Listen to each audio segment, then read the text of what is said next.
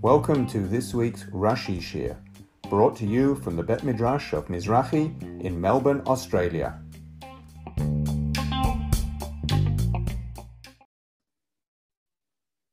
We are continuing the story of Abraham in Parashat Vayera, and we reached Perek Kaf Aleph Pasuk Lamed.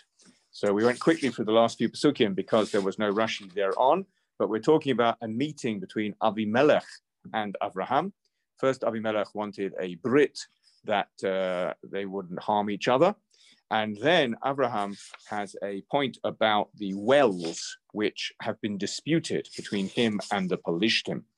And he sets aside in Pasuk Kafchet, Sheva Kivsot Hadson Levadhen, seven uh, sheep ewes of the flock by themselves. And in Kaftet, Vayoma Avimelech El Avraham Ma Heina Sheva Kvasot Ha'ela. Avimelech says, What are these seven cows? Seven sheep, sorry, Asher Hitzavta Levadena, that you have set aside by themselves. And now we get to Pasuk Lamed Vayomer. He said, Abraham replied, Ki et Sheva Kvasot Tikach Miadi. The seven sheep you will take from my hand, but tihiyet li, in order that, um, well, I'll translate preempting Rashi, it will be for me, le'eda, as a um, witness, ki chafarti et habe'er hazot, that I dug this well. Says Rashi on the words, but tihiyet li, zot, this. What is Rashi doing? The problem is tihiyah is one of those grammatical constructions that can have two meanings. It will be feminine third person, or you will be masculine second person. So is Abraham talking to Avimelech and saying, you will be La'eda as a witness? No, he's not. He's saying something else, an unspecified subject of Tihiyah. This, so Rashi adds the word this will be as a witness. How does Rashi have to know it's something else? Well, apart from the narrative, which we'll get to in a minute, the next thing he's going to say is on the word la'eda. So let's look at Rashi. Lashon edut shel nekeva. It's a feminine expression of the word for edut, for testimony. Kamo, and we do find eda as a feminine word. Eda hamatseva, the testimony of the uh, matseva, of the pillar. Uh, that's with uh, Yaakov later on. So eda, the testimony of something feminine. Um, and therefore, it can't be speaking that you will be, uh, you, Avimelech, will be for me la'eda, because if it were, it would be the word la'ed. So it has to be something else. So Rashi adds the word zot. What is zot? Zot means this. It's referring to, if not it's referring to a person, it's referring to an act. The act of giving the seven sheep to Avimelech, that is going to be the Eda. And the act of kicha, of taking, is a gerund, I suppose, which is feminine, which is why da fits uh, with the feminine form of the act of taking. So tikach miyadi, you will take from me, but avot. But this, this act of taking will be for me as a witness. So Rashi has explained what tihiyah means because of the possible ambiguity of the grammatical form. And in order to do so, he's added a subject which isn't explicit in the text. He's added the word zot to be the subject of tihiyah li and then explain that this act of taking, which is now the subject, will also is feminine, and therefore Eda is, as he says, Lashon Edut Shel Nekeva. Then we go on to say, it's an Edut ki chafarti et habe'er, that I have dug this well.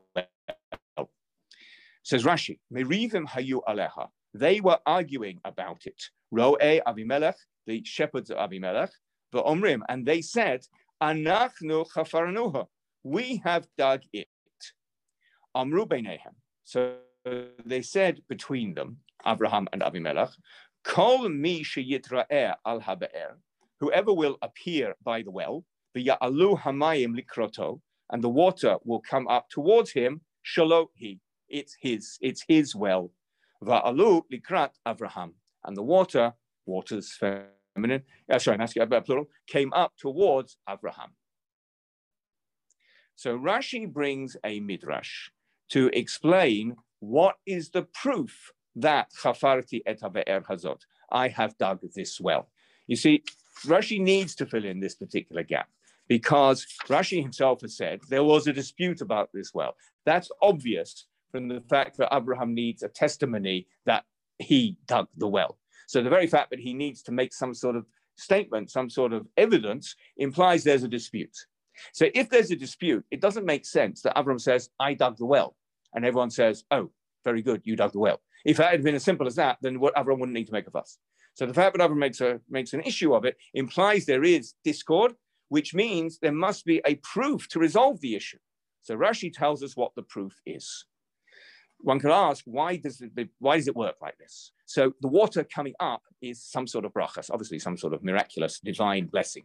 We see this idea about the water coming up um, with Yaakov and the Nile, and I think some other things as well.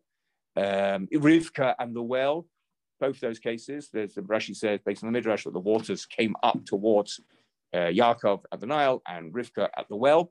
So the idea that wells sometimes express blessing by water coming up, there we see that in some other examples. But we wouldn't expect it to cut a stolen well to be a, a vehicle for blessing. Um, Hashem's not going to create a blessing in something that's stolen. So if Avimelech goes to the water and, and claims to be like the owner of the well, he's not. He's, he's a thief if he claims to be the owner of the well. So the water's not going to come up to him. When Abraham comes to the well, the water's going to come up to him because he's the true owner. So he's declaring it's my well, so the blessing can take place. Now, that's probably all we need to say. But it's worth pointing out that Rashi's given half the Midrash. Now, maybe he's given an alternative version, but the Midrash actually says it connects the sheep to the water coming up. Because, and it explains what's going on in Posuk Lamed. In Posuk Lamed, Abraham says, Here's the seven sheep, tikach miyadi, take them from me. So the Midrash says that when the sheep belonged to Abraham, they stood by the well and the water came up. When uh, Avimelech takes possession of the sheep, they now become Avimelech's sheep and the water doesn't come up. So the sheep, if you like, are the control, standing there still. And it's the change of ownership, which Abraham specified in Pasuk Lamed, that then becomes the test of whose well it is. So based on that midrash, it's not uh, the, sheep are not just a random symbol, but are actually very much part of the experiment by the change of ownership of the sheep, then the experiment can take place. So you could read Rashi as just giving you an abridged version of the sheep story, or you could read Rashi as saying, no, I'm not going to go with the sheep. I'm just going to say whether it's Avimelech or Abraham appearing at the well, the water will come or won't come. But either way, we have answered the question of how can the dispute be resolved? How can it be the end of the matter? Everyone agrees that Abraham dug the well. Rashi's filled in that gap. And now we come on to Pasuk Lamed Bet, uh, sorry, Pasuk Lamed Aleph, Al Kain Karala Makom Hahu Be'er Shava Kisham Nishba'u Shenehem. Then, therefore, the place is called um, Be'er Sheva, Be'er Shava, because there, Nishba'u, they made a Shavua, they made an oath between them. So that's the oath that was referred to in Pasuk Kaf Gimel and Pasuk Kaf Dalad. In Kaf Gimel, Avimelech proposed it. In Kaf Dalad, Vayoma Avraham Anochi Ishaveh. So although you might think that it's something to do with the Sheva of the seven sheep, it apparently it's not. It's the Shava of the Nishba Ushanehem of the oath that they made. And then in Lamed Bet, Vayichratu Vrit Sheva, they made a covenant, literally they cut a covenant in Beersheba. And Avimelech and Fikol, his officer, got up, El Eretz and they returned to the land of the Pelishtim. And then we come to Pasuk Lamed Gimel, which is the last substantive, oh no, there's two substantive psukim before we get to the almost, well, perhaps the most major event in Abraham's life that we've been sort of building up to, which will be the finale of this parasha, which is the Akedah. But before that, we have two pasukim, Lamed Gimel and Lamed Dalet. And Lamed Gimel says, V'yita eshel beber Abraham literally planted an eshel, which we'll leave untranslated for the moment, in Beersheba, Vayikra Sham, and he called there B'Shem Hashem in the name of God, Kel Olam, the everlasting God. What is going on? So we have two fundamental questions. Number one, what is an Esha? It is a word that does not appear elsewhere in the Chumash. It, it appears two other times in the entire Tanakh. So we might wonder what it is. Um, we might wonder how, if it's something that's plantable, because Vayita means he planted, And we might wonder what's the connection between the first part of the pasuk, Vayita Eshel Sheva, and the second part of the pasuk, Vayikra Shem Sham B'Shem Hashem El Olam. So those are the questions that Rashi is going to answer. And he says on the word Eshel, Rav Ushmuel, the meaning of an Eshel, or this Eshel, is the subject of a dispute between two Amoraim, Rav and Shmuel, who often have disagreements, and Rashi sometimes quotes them by name. What's interesting is Rashi seems to have had a different girsa, different uh, version of the Gemara or the Midrash than we have, because in our Gemara and in our Midrash, it's not Rav and Shmuel, it's Rabbi Yehuda and Rav, Rabbi Yehuda and I think Rabbi Nachamia. Maybe wrong about that, but it's somebody else. But uh, so it's quite possible that Rashi had a different text. And of Rav and Shmuel, Chad Omar, Pardes, Lahavi Mimenu Perot Laorchim Basuda. One says it was an orchard to bring from it fruit to the guests in their meal. V'chad Omar Pundak. And one says it was a pundak, which can translate as a hostel or an inn. La achsanya for hospitality. Uvo kol mine perot. And in it were all types of fruits. By the way, there are different versions of Rashi here. Um, probably the original version probably does say kol mine perot, but some say that's a mistake, and it should say kol ma'achle suda or foods for the Suda? I'll come back. There's a reason for that uh, question. Uh, your versions, have they got Machle Suda or Komine Perot? Komine Machal. Okay. Komine Machal. And what have you got? In um, yeah, uh, Perot. Perot, okay. So, okay, so Mossad Rav Kook is probably uh, more precise. Anyway, and then he says, Umatsinu Lashon Natia Ba'ohalim. We do find an expression of planting by tents. Shne'emar, as we have a passage in Daniel, Vayata Ale Apando, Apadno, and he planted the tents of his palace. Uh, if you just excuse me. Hi, it's Ruth Kaysen. Hi. Hello. Sorry, I'm late. Thank you for joining Thank us. Thank you for letting. Me. Right.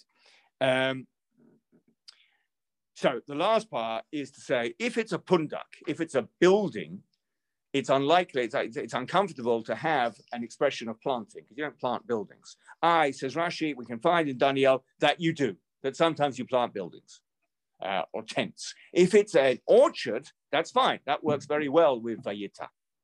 Now, there's a lot to say. I've got a lot to say this because um, many, many, many years ago when I was in yeshiva, um, I had to give a Dvar Torah at lunch and I gave it on this Rashi. So, uh, and since then I've learned more. So I will end this section with a really beautiful thought from Rav Zevin, but let's talk a little bit further. Um, let's read on actually, um, because we'll answer some of the questions by reading on, then we'll come back to this dispute between Rav and Shmuel. Vayikrasham, he called there. Says Rashi, Al Yadei Oto Eshel, through means of this Eshel.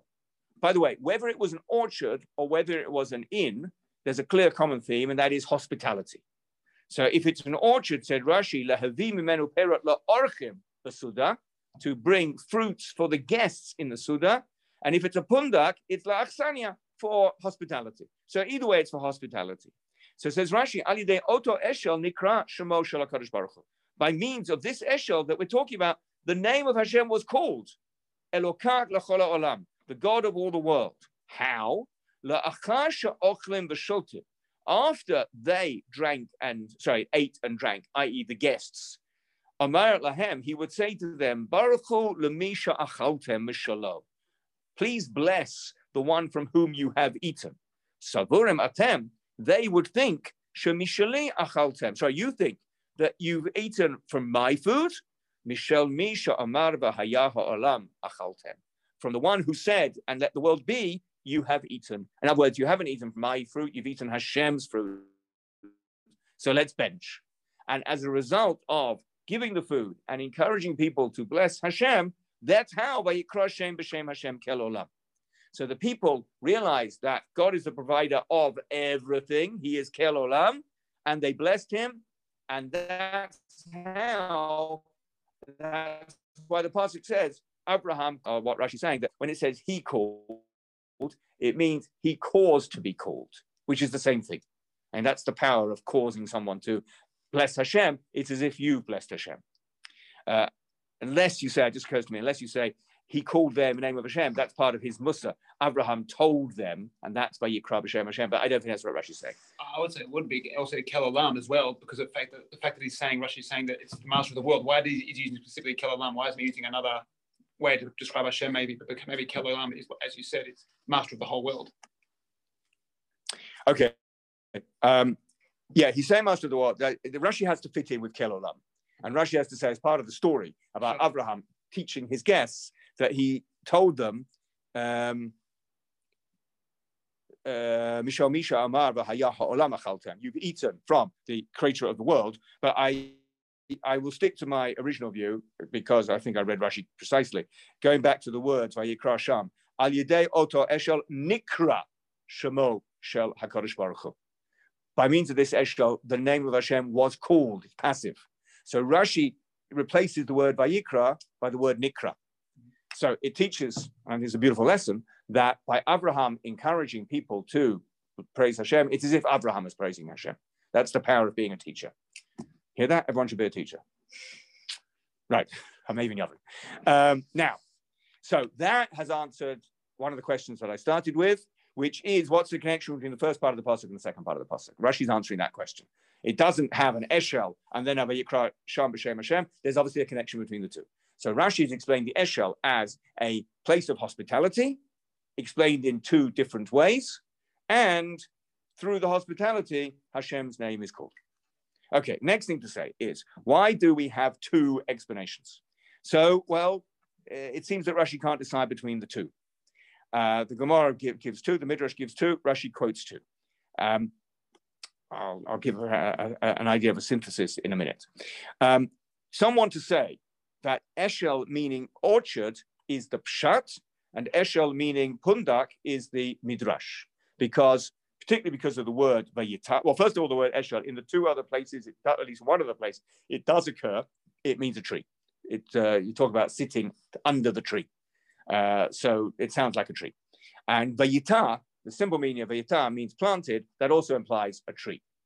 So you could say that that uh, the, the first idea that it's a paradise, an orchard, that's pshat. And pundak is not the most literal meaning, so that's the midrash. And that actually is borne out by Rashi in the Gemara, and I forget where the Gemara is. You might have a reference. Sota. What? Oh, sorry, that initial one. Yeah, Rav and Shmuel, which isn't Rav and Shmuel. Um, Sota. Yeah, okay. Sota, Daf. Yud Amad Aleph. Um, Rashi there says Eshel meaning pundak is not notarikon, which is we would call a acronym for achila, shtia, and levia, for eating, drinking, and escorting. So the, those are the components of hospitality. Incidentally, uh, part of the mitzvah, part of the halacha of uh, Haknasa Orchim is you walk your guests off uh, on their way, at least four uh, for Amot. That's part of the mitzvah. Levia accompanying as part of the mitzvah. So Rashi there says Achila Shtia, the Levia um, is Aleph Shin Lamed, which brings to a interesting story. There is a story of somebody who went to the Vilna Gaon with a taina and said, I made my house open wide for guests and it burnt down. Where's the justice in that? And the Vilna Gaon said to him, Did you give your guests food? He said, Yes. Did you give your guests drink? He said, Yes. Did you escort your guests off the premises? He said, No. I didn't do that. So the Gaon said, ah, you didn't have the lamed.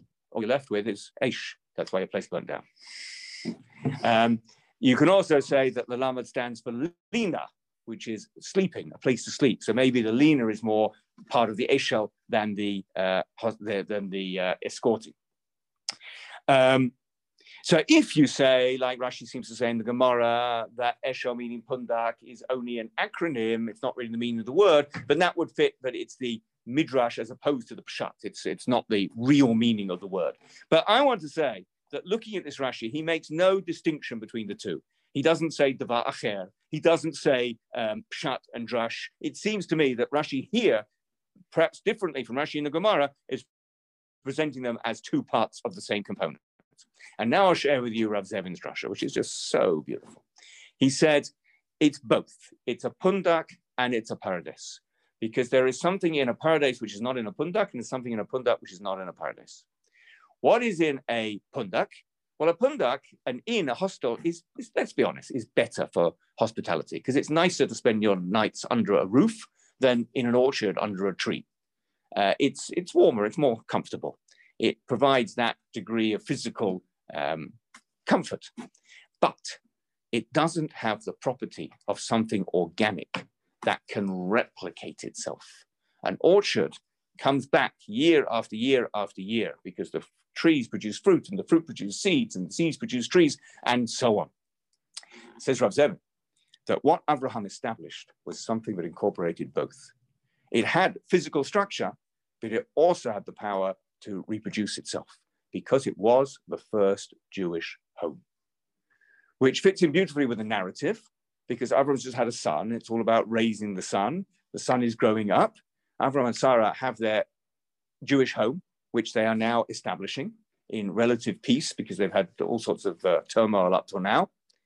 And it also explains Kel Olam, because when you build a Jewish home, especially a Jewish home which has the power to reproduce generation after generation, you are creating something for eternity. Kel Olam, as in God forever. And that is the Pundak and the Paradise together. I think that's really beautiful. Okay, now we move on to Pasuk Lamed Dalet. Yagar Avraham be'eretz Pelishtim yamim rabim. Avraham dwelt in the land of the Pelishtim for many days. So we have a long Rashi here, which expounds on the point of Yamim Rabim, uh, and also alludes to a couple of other things, um, and gives a uh, chronology, basically, of the life of Avraham. So it says in the words Yamim Rabim, Merubim al Shel Chevron. More, more time did he live in the land of the Pelishtim than he lived in Hebron. So when did he live in Hebron? So let us remember that um, he arrived in Eretz Israel. He wandered about a bit. He went down to Egypt, and then he came back and he settled um, after coming back from Egypt. And okay, the key Rashi really that relates to this is one we saw quite recently in Yud Tet Yud Zayin. You don't need to look at it there, but but the um, when the Lot was fleeing from Sodom and he was told to go to the Har, to the mountain. So Rashi says there that's where Abraham was, and it's a reference to Hebron. Uh, and even though earlier in Perek Yud Gimel it said he had tents all over the place, uh, Rashi in Yud Tet said that the pasuk in Yud Gimel meant that he was living sort of his his uh, area extended to Hebron. So basically, for the first period of time, Rashi will tell us how long that is. Abraham lived in Hebron. Then he moved from that area. We know when he moved from that area after the fall of Sodom, because as Rashi said, that he moved because now either because he was uh, disgraced by, or, or, it was like, uh, scandalous about what happened to Lot and his daughters, or because there were no passers-by on the way to Sodom anymore. So he moved, and he moved to the land of the Pelishtim. So Rashi saying this pasuk is telling us that that second major period of dwelling was in the land of the Pelishtim, and it was longer than in the time of the first place in Hebron, and that's Yomim Rabim because he was there many days. What's the point of saying many days? That's what Rashi says at the beginning. Merubim al shel Hebron, more than he was in Hebron. Now, how does this work? Hebron, asa esrim shana. He was in Hebron for 25 years. And Rashi will now prove why it's 25. Oh, sorry, Khan, Esrim v'shesh. And here in the land of the Pelishtim, he was there for 26. So that's your more than the place, the time in Hebron. So now he's going to show you how you get those numbers. Shaharei ben shivim v'chamesh shana haya Haran. He was 75 when he left Haran, because we know that explicitly. We're told that's how old he was. Oto shana, and in that year, the year he arrived in um, Eretz Israel, he went and dwelt in Elone Mamre, and that's Hebron. Shalom kodem lachen yashev el Hasham because we don't find that he settled anywhere before this except there. Because everywhere he went when he was wandering around the land, he was like a guest. He was camping and he moved continually. Avram. That's what's meant by Avram passed. He traveled. take Misham, and he uprooted from there and moved to somewhere else. And then it says, Ba'aretz, there was a famine in the land. Vayered Avram and Avram went down to Egypt. Ube Mitzrayim lo elo chadashim. And Rashi says here something without proof, without reference, because it's what Chazal say. In Egypt, he was only there for three months. So the whole time of Sarah being taken and then Sarah being given back and Paro saying leave, that was three months. So we're still in his first year. It's a very short period of time. Shahare Sholchu Paro, because Paro sent him, apparently after three months, and Miyad v'yelech asav, and then immediately he went back to his journeys, ad until That was the boss I was looking for. He went and dwelt in the in Mamre, which is in Chevron. This is all in the first year. Sham Yashav Ad Shenech Pacha Sodom. And he stayed there until Sodom was overturned. So that's the period in Hebron. So how long is it? Why did he leave? Mibnei Busha Shalot. Because of the shame of Lot. Interestingly, and I hadn't noticed this before, Rashi only gives one reason here for leaving Hebron, but earlier he gave two. And then he came to the land of Pelishtim. Tishim. And then he was um, uh, 99 years old. How do I know he was 99 years old? Shaharei b'shilishi lemilato bo etzlo hamalachim. Because on the third day of his milah, the angels came to see him. So what does it mean the angels came to see him? The angels came to see him to, among other things, tell him that Lot was about to, sorry, Sodom was about to be destroyed or Hashem told him that at the same time. And we know that that was the third day of his Milah, and his Milah was when he was 99 years old. So the overturning of Sodom was when he was 99 years old. The leaving from that area, which was immediately after the destruction of Sodom, was when he was 99. So from 75 to 99, including the 75 year, you get 25. Hare Esrim Shana. And that is 25 years. V'kan ketiv, and here when it talks about him staying in the Pelishtim, Yamim Rabim means more, many days, Merubim al Harishonim, more than the previous lot. Listom. And this is a phrase that Gemara uses from time to time.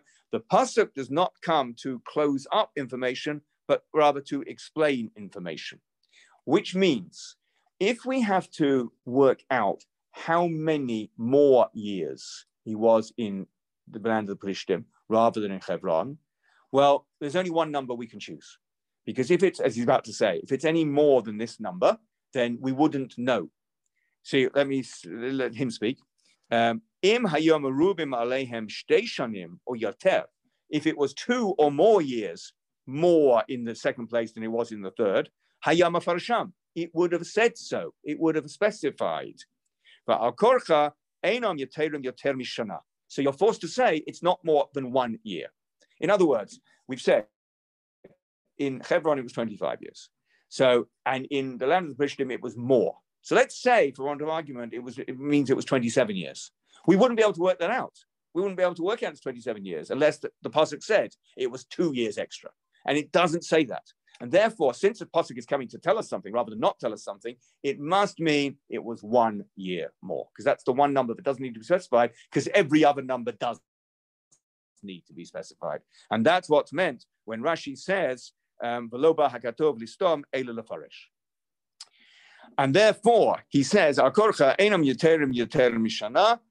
When it says it was more, sorry, first of all, there's this equation of Yamim Rabim, which Rashi said at the beginning, and Rashi said just again, means more than the previous. That's Rashi explaining that. Now, it's not literally what it means, and I don't think Rashi's saying it's literally what it means, but it's saying what it has to mean because otherwise we don't need to be told it. Yamim Rabim is apparently superfluous. So Rashi, as he always does, is saying, no, it's not superfluous. It's telling us something. It's giving us some information. And in particular, it's giving us the information. This is why Rashi said at the very beginning, Merubim al Shel Chevron. That's what Yomim Rabim means. So, how long was he in Hebron? We proved it was from age 75 to age 99, which is 25 years, including the 75 year. And therefore, if it's more than that, and the pasuk is being as specific as, as it is, it must mean one year more. So that's 26 years. And then he says, Miyad yatsa misham v'chazar lechevron. So what happened after 26 years? He, when he's now 125, he 99 plus 26 is 125. So he leaves the land of the Plishtim because the pasuk tells us he was only there for 26 years. So then he went back to Hebron. How do we know he was in Hebron? Well, we have a pretty good idea because um, in the beginning of Kaf Gimel, we read that Tamat Sarah Bekiryat Arba hi Chevron. So Sarah, when she dies, is living in Hebron. So assuming Avram and Sarah were living in the same place, we know he went back to Hebron. So Rashi says if he leaves the land of the Plishtim and later on he's in Hebron, he goes back to Hebron. And then he says, the Oto Shana Kadma Lifnei Akedoto Shel Yitzchak Shteim Esrei Shanim. That year, when he went back to Hebron, was 12 years before the Akedah. How do you work out it was 12 years before the Akedah? Because, well, here's the point. Rashi says that Sarah died at the time of the Akedah. Others don't say that, but that means that when she dies at age 127, that's when Abraham, who's 10 years older than Sarah, is 137, which is 12 years after he's 125. That's where the 12 comes from. But it's that link between the death of Sarah and the Akedah, which places the age of um, uh, Yitzchak at the Akedah as 37, which also means that Rivka, who's born at the time of the Akedah, is three when she's marries um, Yitzchak, who marries her at the age of 40, as the Torah, as the Pasuk explicitly says. All this, all, all these numbers really are predicated, are they're hinged on this one fact that Sarah died at the time of the Akedah. Um, and where does Rashi get that from? And now we have the last few words of Rashi. Kach shenuya Seder olam. This is what is taught in a midrash called Seder olam, which Rashi uses extensively. Um, it's a midrash. It's nothing really but a list of dates and numbers of years. Um, there is an argument that the version that Rashi used was corrupted. Um, I haven't really explored that, but a teacher I respect once told me that. And his version had the sort of numbers that uh, I'm talking about, and particularly that Rivka was three, but other versions had different arithmetic. Um, Ramban takes a different view. Ramban does not adopt the Seder Olam. Ramban has um, the death of Sarah being quite a bit after the Akedah, um, which makes Yitzchak younger at the time of the Akedah, which makes um, Rivka older when he marries her. Uh, there are many different ways of looking at it, but this is Rashi. And these, this counting, um, it, it, fits in with Rashi's um, chronology, which covers death, which puts it 12 years after, 26 years after Russia, Abraham moves from Hebron, which is why it all fits together that he was in the land of the Palestinian for 26 years and then he moved back to Hebron. There's another reason for this whole story of the ring that Rashi has just given us. So why has Rashi gone on at length to do this? So one answer is to show what Yamim Rabim means. But that doesn't quite answer why Rashi needs to put that last line about the 12 year gap. Why does Rashi say that it's 12 years before the Akedah? Hold that thought. Let's now start Perek Kafbet, which is the Perek of the Akedah. And let's look at Pasuk Aleph. Vayechi aha hadavarim ha'ela. And it was after these things, Elokim nisa et Avraham. God, we'll use the usual translation, tested Avraham. Vayomer elav and he said to him, Abraham, Vayomer Hineni. And Abraham replied, Hineni. As we'll see, the word Hineni occurs three times in this chapter. We'll talk about those three times later. Uh, what is meant by Acha Hadabrim Ha'ila? This is the question Rashi's going to answer. Now, if you look at Perek Tet Vav, yeah, lovely. Beginning of Perek Tet Vav. We see the words, Acha hadavarim ha'ela, after these things. Now, where does that come?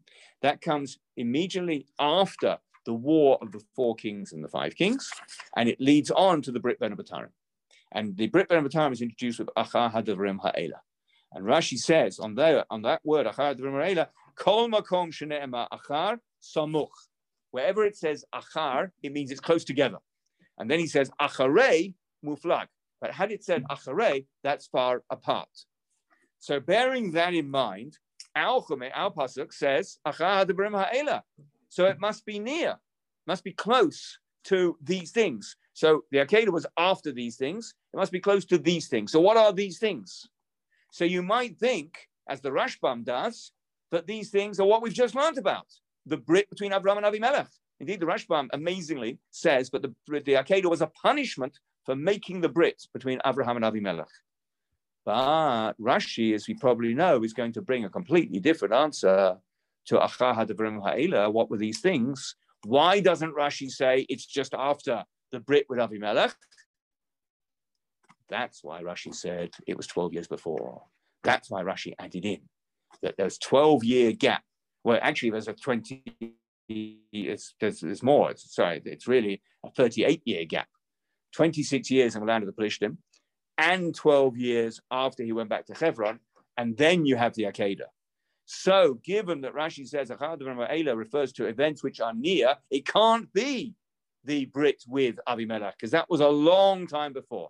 So it must be something else. So Rashi uses the Midrash to give you two other things that had happened that this was now Achar. So what are those two things? Says Rashi on Pasuk Aleph, Achar hadavrim ha'ela, yeshme rabotenu omrim. There are those of our rabbis who say, Achar davarav shal satan, after the words of the Satan.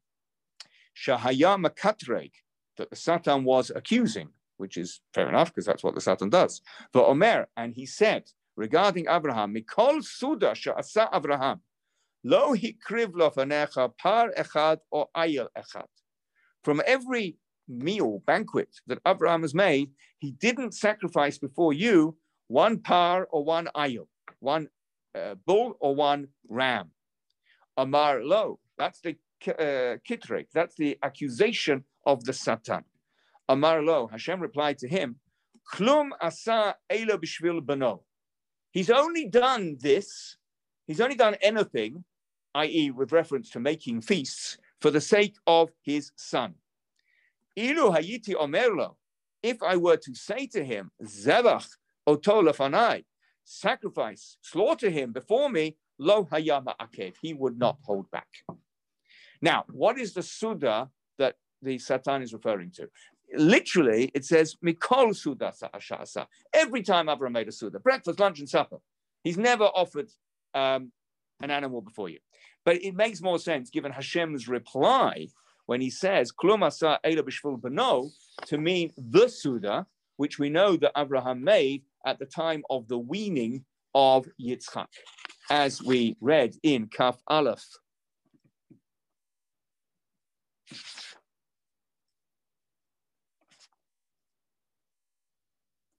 Chet.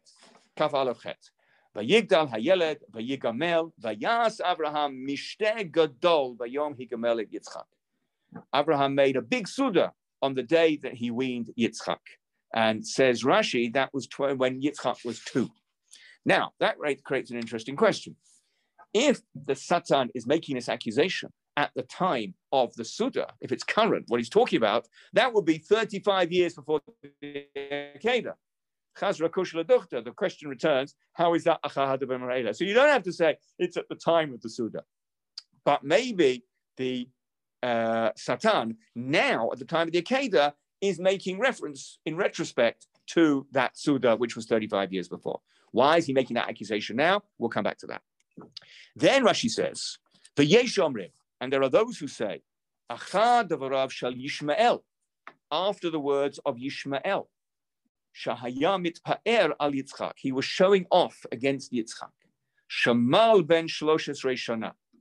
That he, Yishmael, was circumcised when he was 13 years old, below Micha, and he did not protest. And Yitzchak was only circumcised when he's eight years old, so that's not such a, a great credit for Yitzchak because he doesn't know to protest. Amar lo Yitzchak. Yitzchak says to him, "But eva echad ata miyareni." With reference to one organ one limb, you are making me scared? No, it's not going to happen. Ilo Amar Baruch Hu. If Hashem said to me, Zavach atzmacha lefanai, sacrifice yourself before me, lo hayiti ma'akev. I would not hold back. So Yitzchak is saying to Ishmael, big deal that you were circumcised. I'm prepared to give up my entire me and I won't protest. So you're showing off about being circumcised is nothing compared to what I'm prepared to do. When did this conversation take place? It's not clear. We know that Yitzchak, Ishmael has been sent away. But we also know that Ishmael came back. And in a moment of tremendous irony, when in Pasuk Gimel ahead, Abraham takes with him Shnei Na'arav, his two lads, they are, according to Rashi, Yishmael and Eliezer. And I actually, nobody seems to talk about that, at least nobody I found, but I find that absolutely remarkable. So according to Rashi, number one, we said last time that the sending way of Yishmael is parallel to the sending way of Yitzchak. Uh, there's a lot of parallels, a lot of textual parallels, and, and in terms of a narrative, Avraham basically sacrificing a child. Um, it's interesting that Yishmael then pops up again, and he's there for the other sacrifice of the child. But bigger than that is putting all this Rashi together. Rashi says that the Akedah is, in some respects, Yitzchak's answer to Yishmael, and Yishmael is absolutely is actually there. He doesn't go up the mountain, as we'll see. Rashi makes a point of that. He stays at the foot of the mountain together with the donkey. And Rashi says because he's like a donkey, but he's there as part of the Akedah process.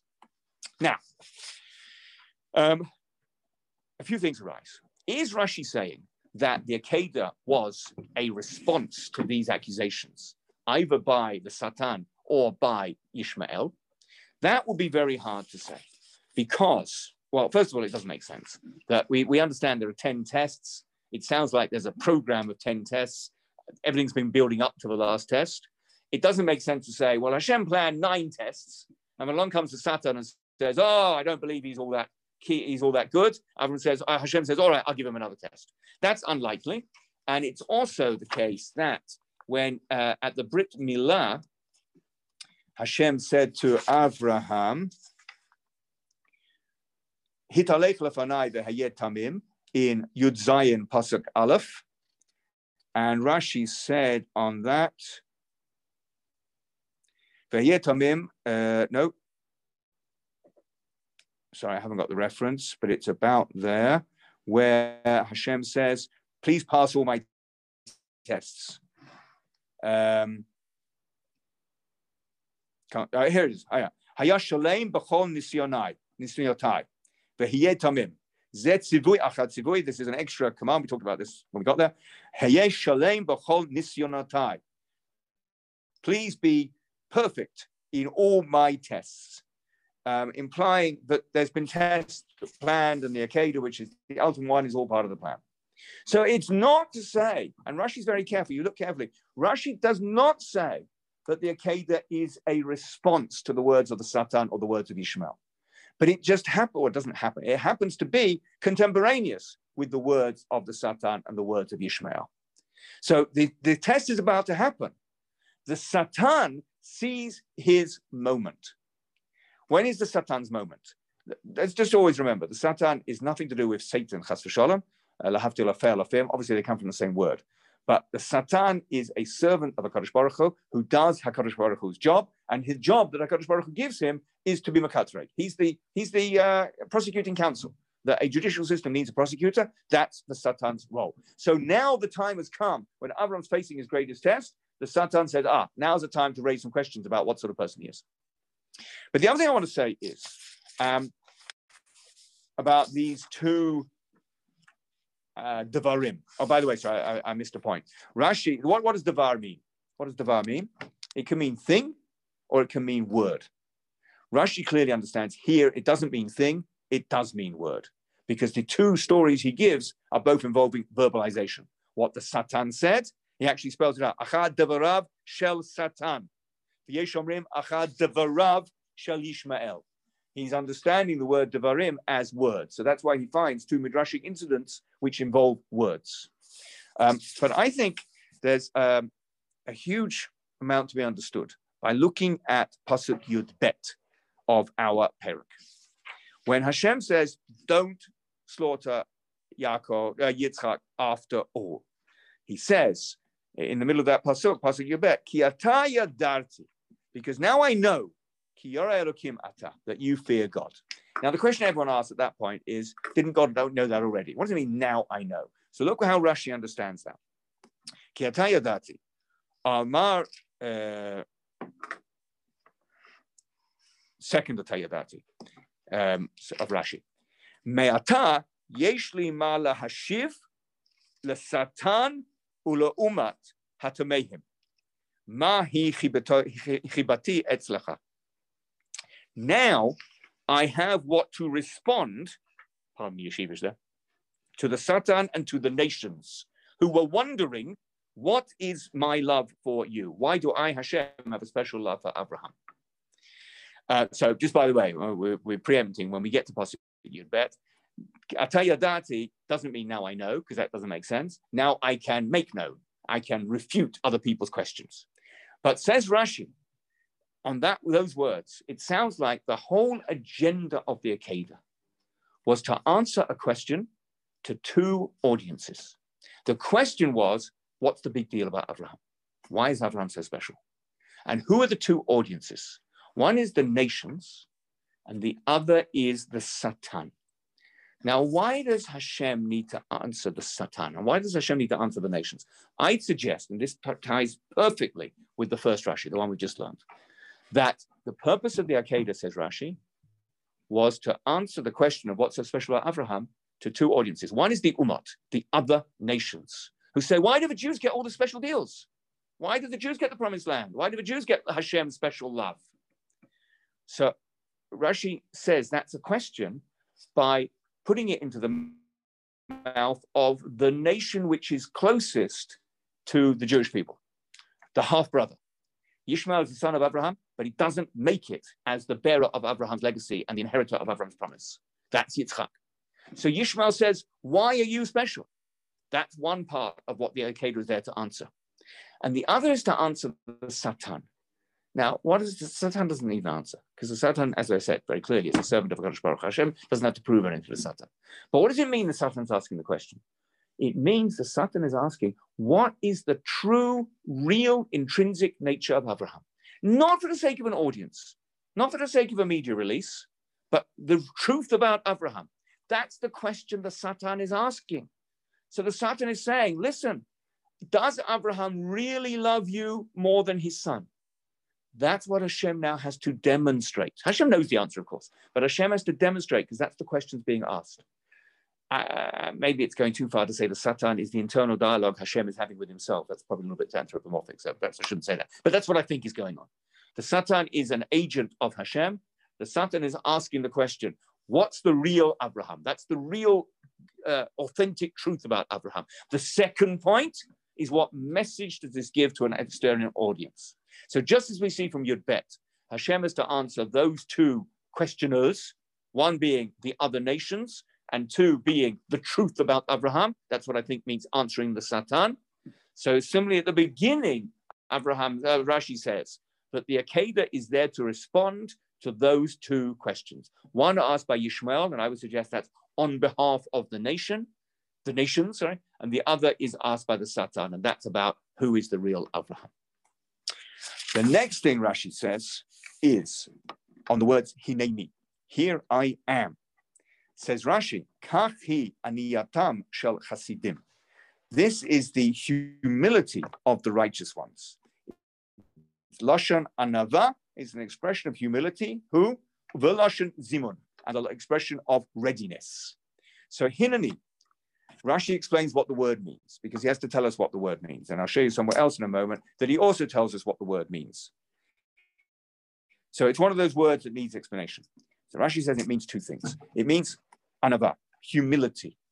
It's meaning you want ask me something, here I am, I will do whatever you say. And that's also an expression of zimun, of being ready and willing to do whatever I'm told to do straight away. Um, and I think this anava is really the, the theme that runs through the whole Akedah. The whole Akedah is the demonstration that Avram will do whatever Hashem says. That is anava, that is humility, because humility means I'm not so important, but I need to take a contrary position. Pride and uh, defiance go together because pride means I'm more special than you. I don't need to listen to you. Humility is the opposite. I'm less special than you. I do need to listen to you, and therefore I'll do what you say. So hinani, here I am, ready to do what you say, is an expression of anava. If you look in the Sedra that we just learnt in Vayesha, when Yaakov sends ya, uh, ya, Yosef off to see his brothers, um, in Pasuk Yud Gimel, sorry, Lamed Zayin Yud Gimel.